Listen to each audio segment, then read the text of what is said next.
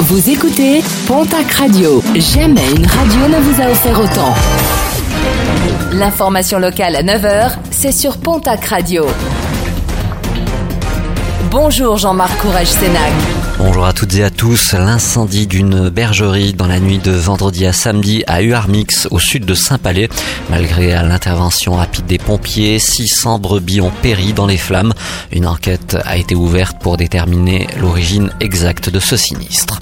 Dans les Landes, bataille engagée autour de l'héritage Labéry. Aujourd'hui âgé de 96 ans, Robert Labéry, connu pour ses foie gras et saumon fumé, aurait rédigé deux testaments. Ses trois enfants s'étonnent de la donation de sa collection d'œuvres d'art à la ville de Dax.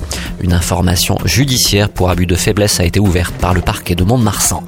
Des perturbations de circulation au sud de Saint-Lary demain mardi dans le cadre du chantier de construction du nouveau pont d'Aiguesseau.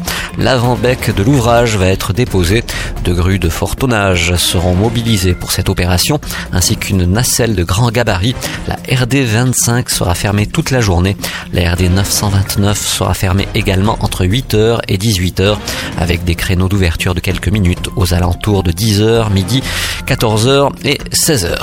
Les résultats sportifs de ce week-end et on démarre comme d'habitude avec du rugby et la 23e journée de Pro D2. Victoire du stade Montois à Rouen 15 à 19. Euh, défaite en revanche et des illusions pour le Biarritz Olympique battu à domicile par l'équipe de Nevers 13 à 15. En basket, Jeep Elite, une victoire qui fait du bien, celle de l'élan béarnais qui se déplaçait au Portel. Victoire des Verts et Blancs d'un petit point, score final 84 à 85. Toujours en basket mais en Ligue féminine cette fois-ci. Défaite du TGB qui recevait le leader Lasvel au Palais des Sports du Quai de à Tarbes 61 à 72.